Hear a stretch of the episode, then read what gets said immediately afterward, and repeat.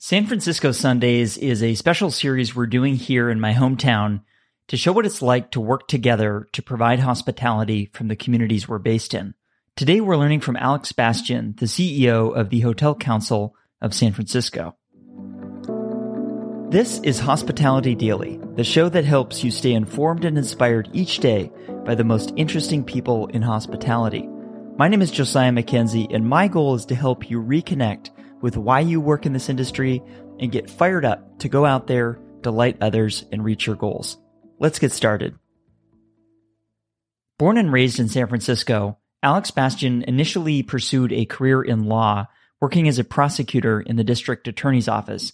He quickly climbed the ranks to senior management and at the end of 2020 found himself at a crossroads, considering a variety of executive leadership roles when an unexpected opportunity came up for Alex – the job that ended up becoming his current role leading San Francisco's Hotel Council. Despite a satisfying, high profile job in LA, Alex chose to return to his hometown and took on the challenge of leading the Hotel Council. In this episode, you'll hear what he's seeing and hearing in his role, but to start us off, we go back to the moment he first returned to San Francisco.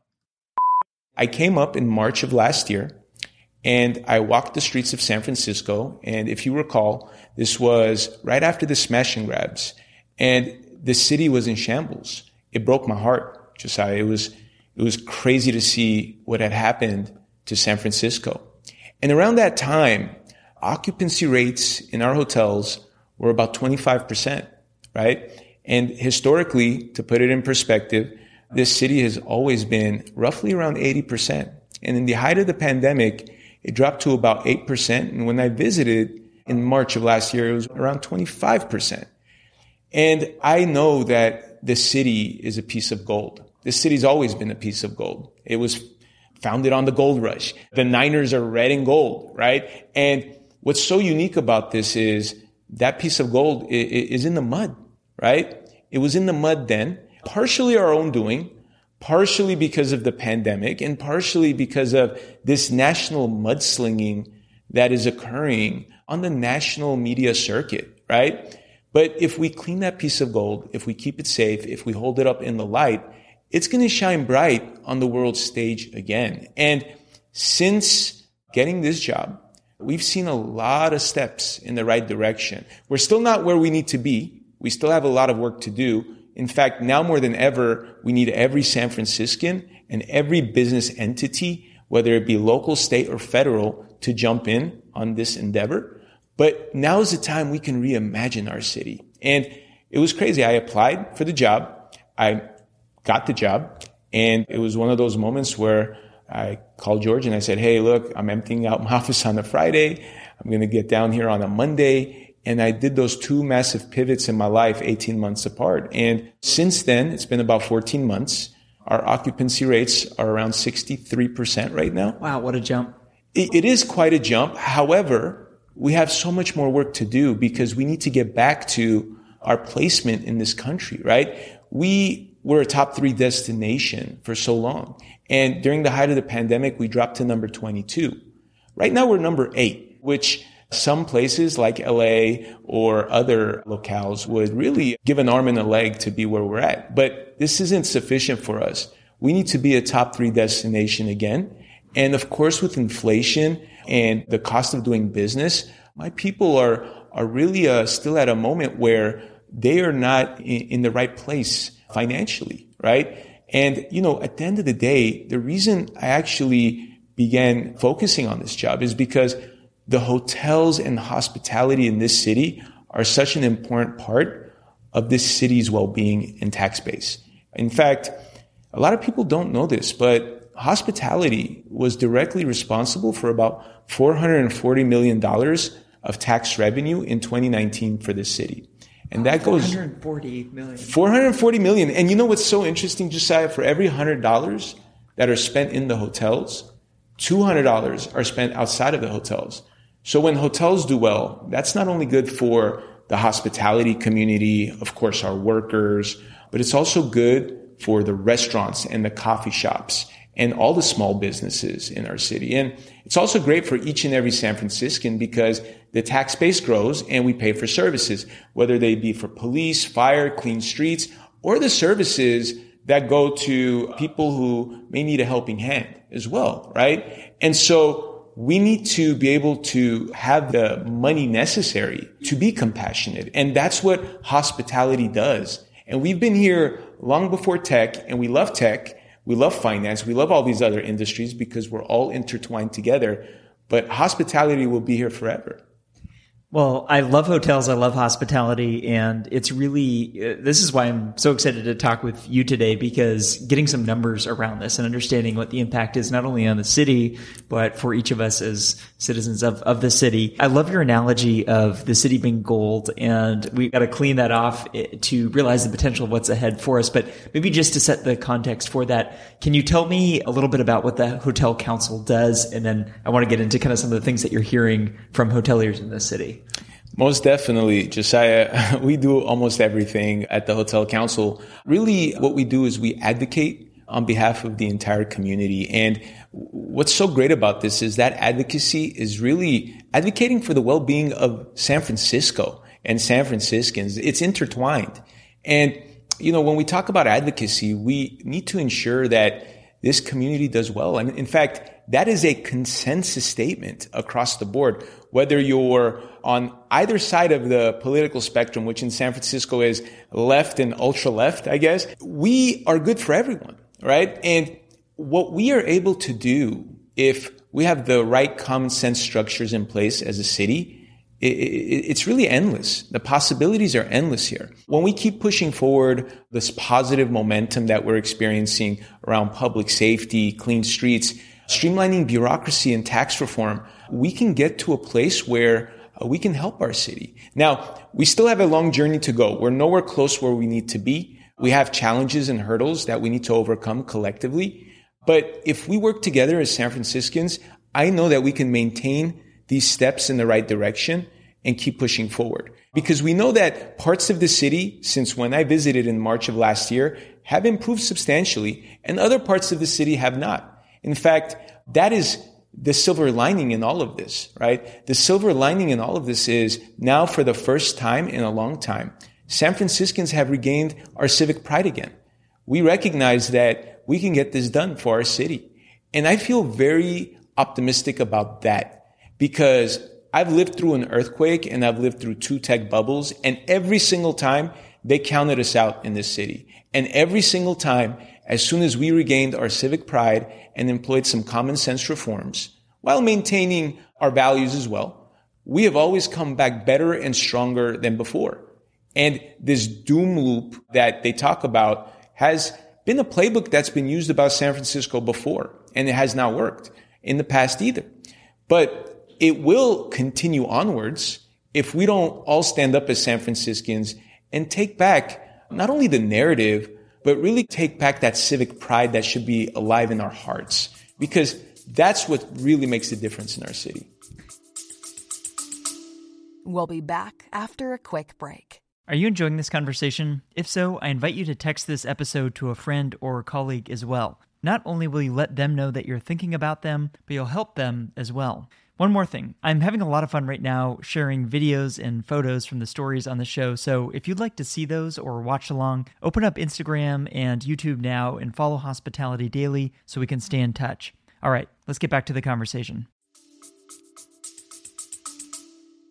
Yeah, that, that's great. And I wonder, just to help people understand what is going on here, you talked about some of the improvement in some of the numbers, but also talking about some room to grow. You have a really unique position because you talk to everybody here in the city, in the area, that are running hotels and hospitality business. So you, probably see and hear things that maybe some of us don't hear. My question for you is, is kind of in two parts. What are some things that you've seen that give you encouragement that things are moving in the right direction? And then I want to hear what needs to be done or, or, what are some of the opportunities for us to go forward together even more. But first on kind of what are you encouraged by or excited by right now based on some of these conversations you're having? Well, before I get into that, if you don't mind, Josiah, I'd like to talk about some of the things we're doing different at the Hotel Council, which give me great encouragement because it's our community really working together. You know, when we talk about public safety, for example, of course, we, we did a lot of work advocating for increased investments in public safety, for more police officers, for higher pay. And the mayor delivered on that, as did City Hall in general. There have been investments made, both in the overtime budget and also in terms of the pay that police get. But we recognize this is a long journey. Even though the police academy class is the biggest it's been in many years, it's still not quite where we need it to be. And so this community really stepped up. We created a security committee that really works together where all the hotels share information. We educate ourselves around repeat offenders and we work in a fashion that's very different than years past. It's never been done before. It's unprecedented. And we recognize that if, if we all work together and pool our resources, we can ensure that repeat offenders are held accountable. And we work, of course, with our law enforcement partners, the police department and the DA's office, which both also view this as an important endeavor. And by working together, we're able to not only, of course, advocate for the city to do better, which we're very committed to and we're very fortunate to have the city leadership and San Franciscans across the board focused on public safety. But we're also able to do a little bit more to, to really make our hotel lobbies and hotel rooms as safe as can be. And that's great for our visitors, but it's also great for our workers who are very near and dear to us, Josiah. And so that's something I'm very passionate about. And it's indicative of a change in mentality that we're seeing in this hospitality community, right? When I got here, one of the good fortunes and positive developments that I was able to really experience was being away from the city for about 18 months and coming back and seeing the apathy that existed in San Francisco, seeing the pessimism that existed in San Francisco, seeing in some ways, of course, there are rooms across the board that had this, but specifically in San Francisco, seeing almost a self-fulfilling prophecy that people were living. It was really eye-opening. And I actually believe that each and every San Franciscan can make a big difference. I believe the, the reality is that there's power in an individual to implement a big change. And every little change makes a big change when you look at the entirety of our city. And so when I first got here in July, again, there was a lot of apathy around public safety, around the city, around business. But I don't see that same apathy anymore. I see people awake now in terms of what needs to be done. I see people mobilized now in terms of what needs to be done. You know, that's the silver lining here. That's the issue that we're seeing that gives me optimism. It's why we are seeing some positive momentum. And that example of what we're doing around security gives me, I think, the best hope of what we can do in other areas as well. I'll give you another example. We have this wonderful golf tournament that has been done away with for many years now. And we're bringing it back. It's on October 9. I have to give the plug on this podcast. You know what's great about this is it's a community building exercise of epic proportions, right? And what's great about it is there's a live auction component at the end where the auctioneer is a world renowned auctioneer who's also my dear friend, also a board member, the hype man of the Warriors, Franco Finn, also an Alaska Airlines ambassador and someone who's senior there and really doing a lot of great work for our city.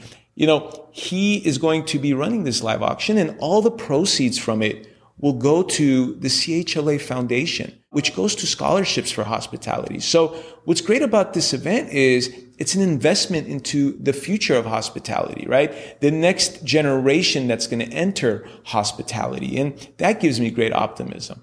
Our Women in Leadership event, our Hotel Heroes event, we had record turnouts for both of them last year. In fact, our Women in Leadership event had the keynote speaker that I think was phenomenal and incredible. And we had the lieutenant governor actually as our keynote speaker, Eleni Kounalakis, the highest ranking woman in elected office in the state of California, who, who essentially gave us an incredible keynote address that really motivates this community. That really shows us the importance of this community. That really shows that it's not only our local leadership that's focused on this community, but also our statewide leadership. And I have to give a shout out to our lieutenant governor as well as our governor who both have been very focused on our well-being. Of course, we have a lot of more work to do. Of course, we need a, a lot of alignment and we need the resources necessary to get this going. But you know, there's this old adage in politics, as goes San Francisco, there goes California. As goes California, there goes the country. The investments in our city, especially in hospitality, especially because we have some of the best hotels in the world, these investments per capita will yield much better returns on that investment than anywhere else in the country, in my opinion. Well, I can't think of a better place to to be working. And I appreciate you sharing the latest from the front lines of what's happening in the world of hospitality. You're an attorney, you've worked in the DA's office. You mentioned the police department, You've talked about public safety, progress to be made. I think I, I read a story the other day about how the mayor and the governor were working towards you know, an aspect of making our city feel safe. And I think they ran into some roadblocks here in the city level. And so what are the blockers or the things that we can kind of work through as either those in the industry or just citizens who want to see our city move forward together that we should be aware of and, and we can kind of be part of the solution in, in pushing through? Yeah, Josiah, it makes a ton of sense. And one thing that my background has taught me is that issues around public safety and clean streets are very complex and nuanced. And that's the experience that I've had in the courtroom, working on policy and, and also in senior management in two major metropolitan counties, San Francisco and LA.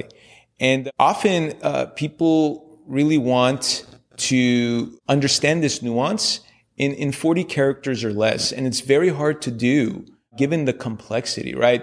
But what's great about what people are doing is they're educating themselves now more than ever right? That's what's wonderful. And that's what also gives me some optimism. For example, the issue around tent encampments, right? Which isn't directly an issue that revolves around public safety, but there are some elements there that really go to indirectly to public safety and, and sometimes also to the feeling of cleanliness or the feeling of safety that also exists in a particular community. You know, for the longest time, people just assumed that the city was not clearing encampments because it was a city policy. When in reality, there was a federal judge's ruling in the Northern District of California that basically precluded the city from clearing encampments and from enforcing five misdemeanor offenses. And so those misdemeanor offenses being illegal lodging or really a sit lie, these types of crimes or these types of misdemeanor violations. And so what really was unique about this situation now more than ever is that people understand that now. And there was definitely a, a very interesting development last week where hundreds of people showed up at the Court of Appeals building. And there was a rally there where San Franciscans said, Hey, look, uh, and I think this is what most San Franciscans feel. We want to be compassionate. We're a compassionate city, but there's a limit to this. And we are getting to a place where we need to employ common sense. We need to be compassionate in a way that helps nudge people into better decisions. We need to be compassionate in a way that also is compassionate to our workers, our, our small businesses, and the well-being of our city. And we need to ensure that the tax base grows in our city because if the tax base doesn't grow, we cannot afford to be compassionate. And we also need to make sure that people are safe in actual terms and in terms of the feeling of safety. And what I think is unique is now more than ever, we are seeing people understanding what the issue is. And some people, I think, still feel strongly about in our city about some of these beliefs around what they think is the right outcome. But I think the vast majority of San Franciscans are commonsensical and they really care about public safety and clean streets. And they really want to come up with an outcome that's best for all of us as a city. Because again, we need to, of course, figure this out immediately. This process though, in terms of understanding what the issues are and what can be done takes time. And we've finally gotten to a place as a city where I feel confident in saying that the vast majority of San Franciscans are really focused on common sense. And so what does that look like? Well, if someone is in a, in a tent encampment there has to be a basis and an ability for the city to clear that encampment, right? And there also has to be a basis for us to employ some methods to either have a shelter or, or place for people to go, right? And unlike other jurisdictions, the ruling here puts an unfair burden on our city. Unlike places like San Diego or unlike places in other parts of the Ninth Circuit Court of Appeals. And we need to all work together to find a way to, to help our city grow. And that, that's the thing here, right? There is common sense being applied and we do not have the luxury of, of this hyper idealism, being in the clouds, imagination. We need to be real with ourselves as well. And we need to make difficult decisions to ensure that all of us are doing right by our city. And the only way that happens is where people come together, they come up with the right solutions that put the city first, the right solutions that put our values first, and the right decision when it comes to helping our city grow as well. And so we're seeing that now more than ever. And I believe that the common sense voice in our city is growing stronger. It's encouraging. And I appreciate your perspective on this because you have a measured practical experience that is not only driven from your own career experience but countless people I've talked to in the city have said that we need to talk. So I appreciate us you making t- t- time to to have this conversation because they're telling me that you listen really well to them and you're listening to people across the city. And so this is not just you coming up with here's what I should think. It's driven by experience and, and listening. And and I appreciate that. And listening to you I'm, I'm excited about what's ahead for the city. We're at an event today and someone on the panel mentioned we just just don't they don't build cities like this anymore. And, and I, I'm really excited about what the city is today and where it can go. What would you invite our listeners to do or to learn more? Maybe for those who are in San Francisco and the Bay Area, and then for those who are around the world, what do you invite our listeners to do? Well, Josiah, I have two things. The first thing is to listen, to educate yourself, and to really challenge whatever it is that it is that your train of thought is to be better, right? I challenge myself every day to learn from everyone, right? And I believe quality comes through constant improvement, right? And I challenge myself in the way that I think all the time based on new information, right? And I think if we did that as a city, if we all listened to one another in good faith, by the way, because some people have it their way or the highway. And I don't think that's good for our city. But I think if we all listen to one another and uh, educated ourselves and kept the pressure on in a good way where we want to inform ourselves and we want to keep pushing on this positive momentum. I think the possibilities are endless for our city and we need everyone on this journey now more than ever. I need each and every one of you that's listening right now to join us in this endeavor because collectively we are stronger. Collectively, I really believe we are going to make the difference here. And that's the first thing that I think I would humbly request all of your listeners to do.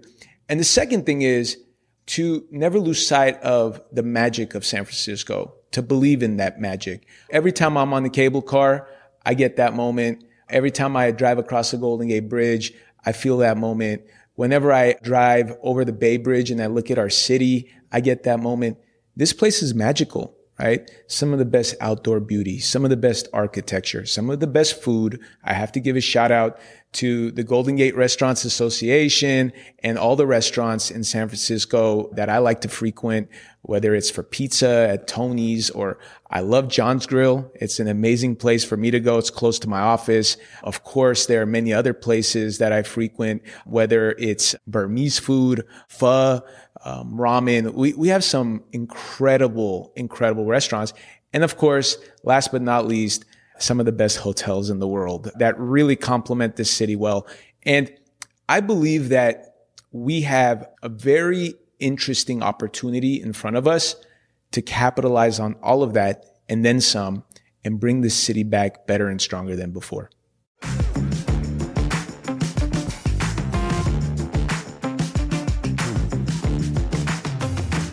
Great hospitality providers know that every touchpoint matters a lot, so they spend a lot of time making sure that each interaction better serves their guests and makes life easier for their teams. If you'd like to operate this way, I suggest you check out Sojern. They've built a reputation as the market leader in helping hotels and resorts earn direct bookings through digital advertising over the years, and more recently, they've expanded into offering a complete suite of guest experience solutions, including an AI smart concierge, reputation manager, and guest marketing suite. I've been working with Sojern for years now, and everything from the way their technology is built to the talented experts they have on staff makes it no surprise that when I talk with people about technology, Sojern comes up again and again. Hospitality providers love them. If you'd like to learn more about how Sojern can help you better engage your guests and drive more profitable direct bookings, visit sojern.com. That's S O J E R N.com. Before we go, I want to let you know about a few more things. First, if you haven't done so already, subscribe to this podcast on Apple Podcasts, Spotify, or your favorite app to stay inspired each day by actionable insights from the most interesting people in hospitality. Second, I've started sharing videos and photos from the stories on this show on Instagram and YouTube, so if you'd like to see those or watch along, I encourage you to follow Hospitality Daily there so we can stay in touch. Third, if you'd like to listen to more conversations like the one you just heard, visit this podcast website at podcast.hospitalitydaily.com. I've spent a lot of time building out this website because I want to make it really easy for you to listen to the topics and guests that you are interested in, whether that's culture and leadership, or operations, or technology, or something else. Browse and search the entire library of more than 400 episodes for some of the top leaders and innovators in hospitality at podcast.hospitalitydaily.com com to get ideas for delighting the people around you and reaching your business and career goals. I produce this podcast each day and give it away for free because I want us all to learn and grow together. If you enjoyed today's episode, I just have one favor to ask. Please take a moment to text or email this episode to a friend or colleague who might appreciate it as well. They'll be grateful to hear from you, and what we covered in the show can help them, as I hope it helped you today. Thanks for listening, and I'll see you here tomorrow.